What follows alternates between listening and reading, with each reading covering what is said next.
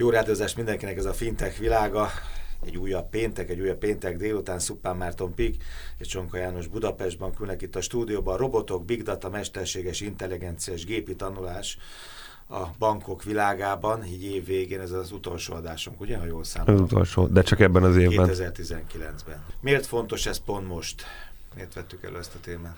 Egy ö, izgalmas téma alapvetően. Én, én, én nem is értem, hogy eddig miért nem beszélgettünk erről, erről többet. Folyamatosan vizsgáljuk azt, hogy mi lehet a következő éveknek a, a, a nagy slágere a fintek piacon. Ezt minden évben meghatározzuk, vagy próbáljuk meghatározni, eddig azért úgy nagyjából szerintem, szerintem egészen jó utakon is jártunk, itt közösen a rádióműsorban is, majd januárban beszéltünk arról, hogy itt konkrétan mit várunk. Én azt gondolom, hogy a következő következő egy-két év az arról fog szólni, hogy a banki kiszervezések fel fognak erősödni, és egyre több ilyet fogunk látni. Van már olyan magyar bank, akinek éppen most kaptunk egy pár héttel ezelőtt egy beszerzési felhívást, és van kiszervezési és beszerzési főosztálya, és ezek után erre fog szerintem valamilyen módon ráépülni, meg nyilván a bankok belső fejlesztése is ilyen irányba mutatnak. Ez a téma csoport, ez azért valamilyen módon a, a, a robotizálás, a big data, mesterséges intelligencia, gépi tanulás, ez valamilyen módon egy halmaz. Szóval azért nagyon izgalmas ez a téma, rövidre zárva ezt a gondolatot, mert szerintem erről fog szólni a következő 5-10 év a pénzügyi szektorban és a pénzügyi világban. János, a Budapest Banknál mit gondoltok erről? És egészen pontosan az a kérdés, a robotokat hogyan lehet elképzelni a, a bankok világában, a pénzügyi szektorban, akkor hogy sorolnád őket?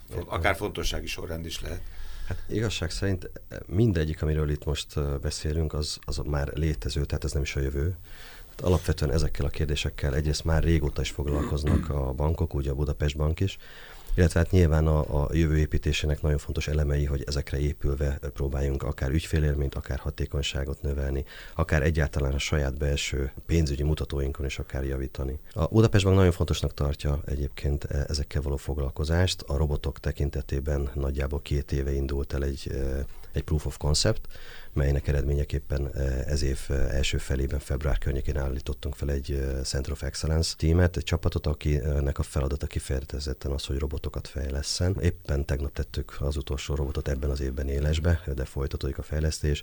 27 robotunk van már, ami napi szinten üzemel. Ez alapvetően úgy kell elképzelni, hogy tulajdonképpen ugyanazt csinálják, mint az ember. Tehát egy kicsit azért demisztifikálnám ezt a robot kérdést, mert annyira nem, nem veszélyes ez a történet. Azt csinálják, amit az ember, csak nyilván sokkal hatékonyabban, megbízhatóbb. Hát pontosabban, precízebben, hatékonyabban. Így van, és az nagyon fontos, hogy a, pont azt a részét a munkának, ami azért alapvetően unalmas. Hmm repetatív, folyamatos, rengeteg nagy mennyiségű. Tehát azért mondom, hogy nem misztifikálnám túl magát a robotot, mert azért nem fogja kiváltani az embert, mert pont azért nem, mert azok a feladatok, amiket a manuálisan csinálunk, azokat amúgy is nagyon nagy a fluktuáció, látjuk a munkaerőpiaci helyzetet. Sokkal könnyebb ezeket betenni ide robotokat, és olyan kvalitású embereket fölvenni, akik egyébként tudják üzemeltetni, és akkor át is tudunk térni a többi része, mert azért a data mining, alapvetően a big data, illetve az, az adat alapú működés, az kifejezetten egy, egy potenciális lehetőség nagyon-nagyon sok mindenre, és nyilván az erőforrások erre való koncentrálása pedig többlet üzleti lehetőséget hoz, vagy akár pontosabb célzott termékportfólió, tehát nagyon sok mindent tud hozni.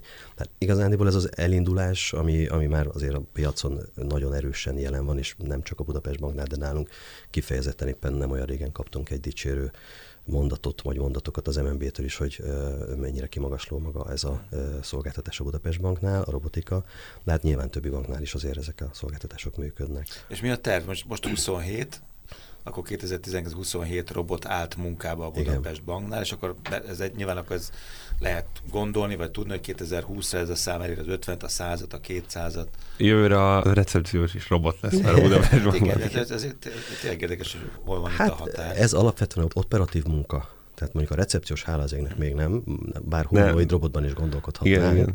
Meg tudom erősíteni, láttam igen, valamelyik igen. nap, és ember volt még. Így van, így van, úgyhogy még emberek vannak. De igen, egyébként a nagyságrend, nagyságrendileg egy olyan 20 folyamatot tervezünk a következő évben is, 20-25 függően attól, hogy majd milyen feladatok lesznek, élesbeállítani, és hát maga a, a kompetencia központ azért hosszú távon szeretne egy ilyen két, egyébként nagyon jók a számok, ilyen nagyságrendileg ezt céloztuk, mert körülbelül 200 az a robotszám, amit, amit racionálisan látunk. És akkor adategyeztetés, átutalás, beazonosítás, pénzmosás megelőzés, ugye, mert olvastam egy anyagot, amit küldtetek, hogy Igen. nagyjából ezek a, lehet azt mondani, ezek a munkakörök, vagy ezek a feladatkörök, amiket első sorban igen, most igen, értem. Ide szántok? Nem feltétlen, ez majd egy következő lépés. Ez nagyon fontos, hogy hol határ. El kell indulni a robottal. Maga a robot, ugye minden robotizálásunk úgy kell, hogy elinduljon, hogy először megnézzük a folyamatot megállapítjuk, hogy egyáltalán a folyamat robotizálható-e, mert azért sok folyamat nem, akár rendszerkövetelmény, akár bármi egyéb miatt, és ha az robotizálható, de a folyamat nem feltétlenül hatékony, akkor először rendbe tesszük a folyamatot, és eleve jó folyamatot robotizálunk. Alkalmassá teszitek. Alkalmassá, pontosan így van.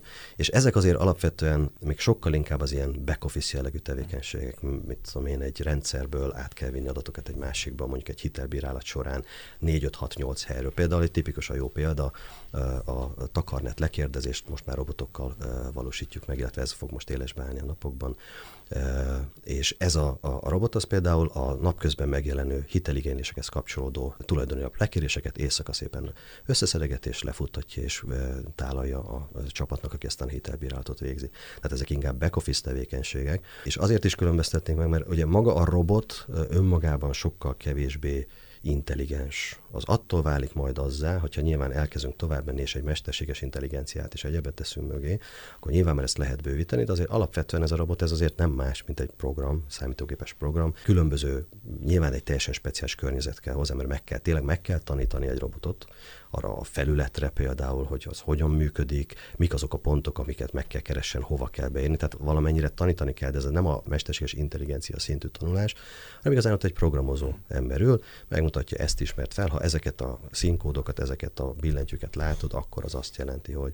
Tehát igazándiból ez még azért egy kicsit távol. Azok, amikről beszélünk, az szerintem a közeljövő, sőt igazándiból a jelen és a közeljövő, hogy elindulhatunk abba az irányba, hogy akár mesterséges intelligencia segítségével, akár egyéb eszközök mellett kiterjesztjük terjesztjük ezeket. A fraud azért nagyon fontos része, az, az már lehet majd egy ilyen következő lépés, amikor intelligens módon kezeljük ezeket a dolgokat. Ebben már lehet majd szerintem mesterséges intelligenciát is bevenni, hogy típusokat találni, vagy ilyen mintázatokat találni, ebben mindenképpen fog tudni segíteni, de ma is vannak azért olyan eszközök, amikkel fraudokat fogunk, hiszen ez az egyik fontos dolga, például a kártyaoperáció területen is, de a pénzforgalmi területen is nagyon fontos dolog, de ide azért még nem feltétlenül robotokat használunk. Jelenleg.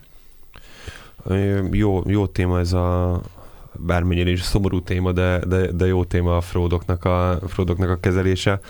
Mi, mi, egy, mi egy elég modern fraudkezelő rendszert használunk, ez egy mesterséges intelligenciát is igénybe vevő struktúra, és, és, és nagyon-nagyon sok visszaélés kísérletet fogtunk az idei évben, és van egy csomó fejlesztési tervünk ezzel kapcsolatban egyébként. Amúgy egy nagyon érdekes, nagyon érdekes terület. Most, most a, a mi rendszerünk az száz valahány mintázatot és, és sorozatot figyel, és, és folyamatosan, folyamatosan tanul, de ez csak a kártyás költésekre és, és, az, és a kártyáknak a feltöltésére irányul. Arra például nem irányul, hogy valaki a mobil applik, tehát a frontendjeinkkel még nem kötöttük össze, ez a jövő évi tervünk, és azt, azt látjuk, hogy, hogy, hogy egy még sokkal precízebben fogunk, fogjuk tudni fogni a fraud gyanús eseteket, hogyha megvizsgáljuk azt, hogy összekötjük azokat az információkat, hogy milyen IP címről lépett be valaki a, a mobil applikációjából, és hol használja a kártyáját, vagy esetleg milyen kártyával tölti föl, és egyébként még azt is beleveszünk, és megnézzük, hogy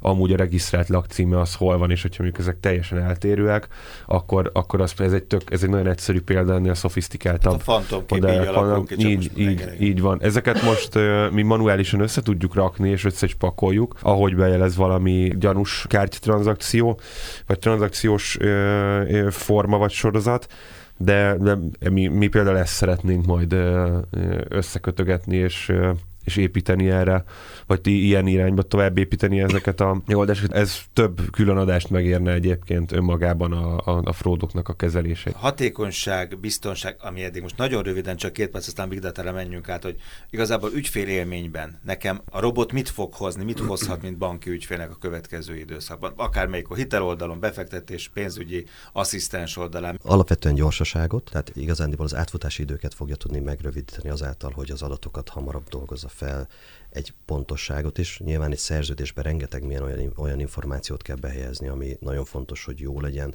Nyilván ez fel fogja gyorsítani a, az egész folyamatot, azáltal, hogy nem kell e, ismétlődő ciklusokat beletenni. Amit még lehet majd érezni, szerintem, hogy a, tulajdonképpen a, a háttérben ez egy nagyon közvetett módon megjelenő hatás lehet, hogy nyilván a hatékonyság növelésével, a költséghatékonyság növelésével alapvetően a bankok adott esetben árazási szinten is ez meg kell tudni, hogy idővel jelenni. Nyilván ez azért egy ez nagyon... nem most persze. Hát igen, nem, igen. meg azért ez egy nagyon érzékeny téma, de az biztos, hogy ennek kell, hogy legyen pénzügyi vonzata, és hiszen alapvetően ezért is csinálják a bankok. Jó, akkor jön az adat, az adat vagyon, jó? A, legfontosabb adat vagyon, amit a GVI is szóba került, hogy ez egyik adásban. Igen, igen, két héttel Az adat ott van a bankoknál, rendelkezésre áll, igazából mit kezdenek vele, hogyan hasznosítják, hasznosítják másképpen, mint eddig, mik ennek a korlátai, mik ennek a témának a lehetőségei. Mondjuk a Budapest Bank hogyan gondolkozik megint ez a kérdés. A Budapest Banknak, tehát mint minden banknak, a Budapest Banknak is nagyon-nagyon fontos az adat. Ugye ebből építkezünk, látjuk az ügyfeleink szokásait, látjuk, hogy hol vásárolnak, mit tesznek, mennyit tranzaktálnak.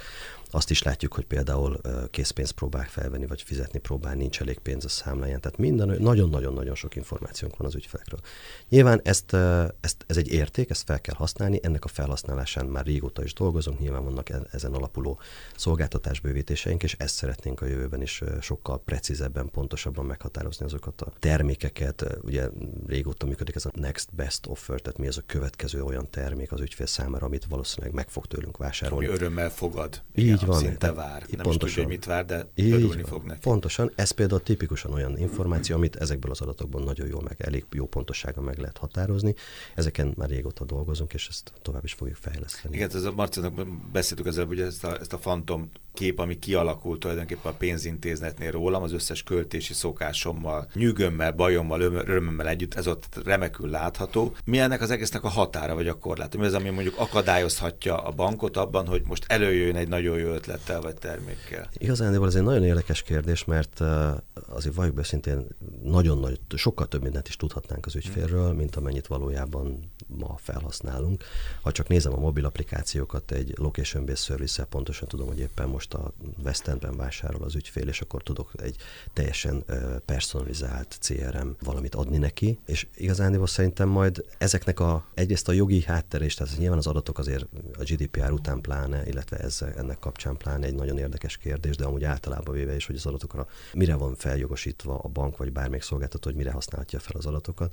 Tehát szerintem az adatkezelés egy nagyon érdekes kérdés, ez egy nagyon fontos határ, illetve hát az, hogy gyakorlatilag hogyan tudok majd olyan termékekkel folyamatosan megújuló és, és újabb és újabb termékekkel kijönni, ami aztán nyilván fenntartja ezt a fajta vásárlási, vagy valamilyen módon ezt a szándékot, és ügyfél használná azt a szolgáltatást. Ezt a kapcsolatot, igen, ezt igen. a kapcsolatot élővé tenni. Ez, Így itt a, ez itt a lényeg. Abszolút, mert én, én látok egy, még egy pontot, ami nehézséget okoz, és ahogy átterelted a témát a Big data abban a mondatodban volt egy ilyen félmondat, hogy a bankoknak ezek az adatok rendelkezésre állnak. Hát az a helyzet, hogy, hogy, hogy ezek az adatok nem feltétlenül állnak rendelkezésre, nagyon sok esetben ezek az adatok csak úgy vannak. Van erre egy elég jó statisztika, most nem fogom tudni ezret pontossággal mondani, de 80-90 százalék közötti a banki adat, vagy 80-90 százalék közötti része a struktúrálatlan adat a bankoknál. Ez, és e, ezt, ezt próbáltam kifejezni, hogy azok az adatok vannak, de igazán nem állnak rendelkezésre, hanem ahhoz, hogy rendelkezésre álljanak, még át kell őket struktúrálni,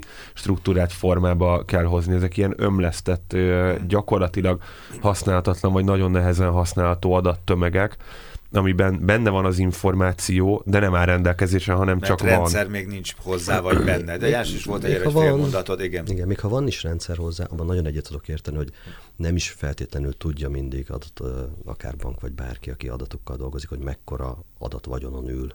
Mert adat az rengeteg van, tényleg napi szinten több százezer vagy több millió tranzakcióból rengeteg információ, de hogy ebből hogy lesz utána mondjuk egy sales számára értelmezhető termék, eladható termék, Ez egy fontos kérdés. Hogy hogy lesz nekem ebből élmény, mint ügyfélnek? Meg mindig így fordítom vissza. Hát így Oké, okay, hogy ott van az adatvagyon, aztán a GDPR mit tesz lehetővé egy harmadik partnernek, vagy a pénzintézetnek, és itt tényleg a Marcival évek óta ebben is azt mondtuk, hogy majd, majd várjuk az ötleteket, meg várjuk a impulzusokat, hogy majd jönnek, és azt mondják, hogy na ezt is, meg azt is kínálom neked, mint fogyasztónak, de ehhez még nyilván ezt a hat, ezt, ezt, ezt uralni kell tudni, és ez, ezek a hónapok, évek most erre is kellenek, nyilván a pénzintézeteknél, bankoknál. Abszolút így van. Még egy nagyon szemléletes példa erre, hogy, hogy mennyire borzasztó mennyiségű, nehezen feldolgozható adaton ülnek a bankok. Olvastam egy hírt a napokban, nem emlékszem, hogy melyik amerikai nagy bank volt, de, de ilyen nagy, tehát ilyen Wells Fargo, JP Morgan méretű bank. A tavalyi évben teljesen újra húzták a, a jelzálók kölcsönkezelő rendszerüket, amiért Amerikában aztán meg pláne durva, mert ott ott hogy vannak 30 évre fölvehető hitelek. Tehát ebben a, egy jelzálog kölcsön kezelő rendszerben több 10 milliárd uh, rekord szerepel, hiszen van olyan, van olyan ügyfél, aki 28 évvel ezelőtt vette fel a hitelt, és törleszt, előtörleszt, késedelmi kamatot fizet, e-maileket kap, stb. 500 fejlesztőt állítottak rá, és egy több mint egy éves projekt volt az, hogy a frontenden igazából semmi jelentős változás nem történt. Egy kicsit gyorsabb lett a regisztráció, mondjuk nem, nem 20 perc volt, hanem csak 12, meg a háttérben az adatfeldolgozás már robotizáltan működött, és azon tanakodtunk cégen belül, hogy van 500 fejlesztő, ez mit csinált, és aztán az volt a megfejtésünkben, nem tudjuk, hogy helyese, hogy vélhetően 25 fejlesztő dolgozott az új rendszeren, lehet, hogy 100 vagy 50, de a, a, a fejlesztőknek a nagyon nagy része az valószínűleg azon dolgozott, hogy a régi rendszereket, amik valószínűleg nem is egy rendszer volt, hanem 30, fésülje azokat össze. fésülje össze és tegye át egyikből a másikba. Az ez nagyon komoly. Nagyon durva, nem? Hamupipőke játék ez most, ami folyik. Jól mondom, most itt most a, a válogatás folyik, a leválogatás folyik. Csak oda térek vissza hogy a végén, hogy én, mint fogyasztó, mint partner, mint ügyfele mondjuk a banknak, mikor találkozhatok ezekkel a dolgokkal, ezekkel a fejlesztésekkel, vagy bármelyikkel, ami ezekből adódik, mhm. amiről idáig beszéltünk? Hát részben már azért találkozhatunk, mert azért a fiókokban jellemzően az már elég régóta megjelenik a Budapest Banknál is, hogy azért megpróbáljuk kiszámítani azt, hogy az ügyfélnek mi lenne a következő potenciális termék, amire szüksége van. Tehát részben ez már megvan. Nyilván a nagyon specifikus és personalizált, élethelyzetre personalizált ajánlatok, az, az én azt gondolom az elkövetkező két-három évben tudnak kialakulni. Hatalmas nagy probléma ez a legacy IT, ez azért azért ez tényes való, tehát ezen azért túl kell, hogy lenni, és az is látszik, hogy nyilván 10-15 éves alapkórrendszerek egyik napról a másikra biztos nem alakíthatók át. Viszont ezekből az adatok kinyerhetők, és ez egy nagyon fontos IT feladat, hogy hogyan lehet eljutni oda, hogy nem bántva, mert egy, egy kórrendszer csere az, mint a három év alaphangon. Na most, ha három évig várunk, akkor az már nem ez a piac lesz teljesen más. Tehát nagyon gyorsan kell lépni. Tehát hogyan lehet azt megoldani, hogy kinyerjük úgy az adatokat, hogy rá tudjuk építeni ezeket az új rendszereket? Nyilván ez a kihívás. Nagyon szépen köszönöm. Utolsó fintech világa 2019-ben, legközebb 2020-ban találkozunk.